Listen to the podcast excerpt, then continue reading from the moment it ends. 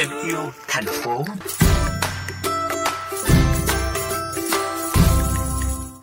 Quý vị thân mến, sử dụng vật liệu thân thiện với môi trường hay còn gọi là vật liệu xanh đang trở thành một xu thế tất yếu và là mục tiêu định hướng cho ngành công nghiệp sản xuất vật liệu xây dựng. Sử dụng vật liệu xanh trong xây dựng không chỉ mang lại lợi ích cho môi trường sống mà còn với chính sức khỏe của người thi công cũng như là người sử dụng. Trong tiểu mục Thêm yêu thành phố ngày hôm nay, phóng viên chương trình đã có cuộc trao đổi với chuyên gia Trần Thành Vũ, Chủ tịch câu lạc bộ mô phỏng hiệu năng công trình xây dựng Việt Nam nhằm giúp cho quý thính giả có thể hiểu rõ hơn về vật liệu xanh này. Mời quý vị cùng theo dõi. Chuyên gia có thể cho quý thính giả của kênh VOV Giao thông được biết uh, là vật liệu xanh là gì và vai trò của vật liệu xanh trong xây dựng là thế nào ạ? Theo quan điểm của tôi thì vật liệu xanh trong suốt quá trình sử dụng ấy, thì nó không phát ra những cái chất độc hại ví dụ như là những cái hợp chất hữu cơ dễ bay hơi chẳng hạn vật liệu đó nó sẽ sử dụng trong công trình trong suốt vòng đời công trình có thể 50 70 năm nhưng mà sau khi công trình đó được phá rỡ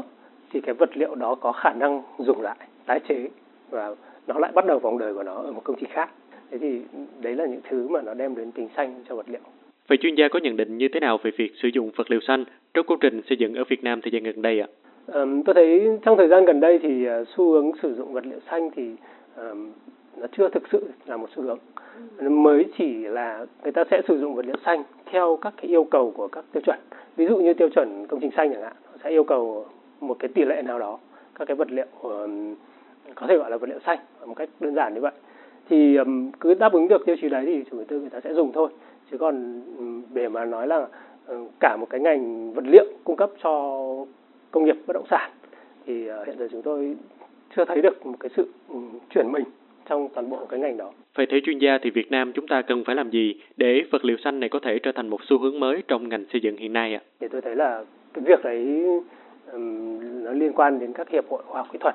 Vật liệu truyền thống thường là áp dụng cho những cái nhà nhỏ, nhà cũ, nhà truyền thống. Thế nhưng mà áp dụng cho công trình cao tầng hay là thậm chí biến nó trở thành những cái những cái sản phẩm đặc trưng để đưa được vào trong các cái công trình lớn và hiện đại thì không phải là dễ đấy thì việc đó cũng cần phải có một cái quá trình hoàn thiện Dạ vâng, cảm ơn chuyên gia rất nhiều về cuộc trao đổi ngày hôm nay.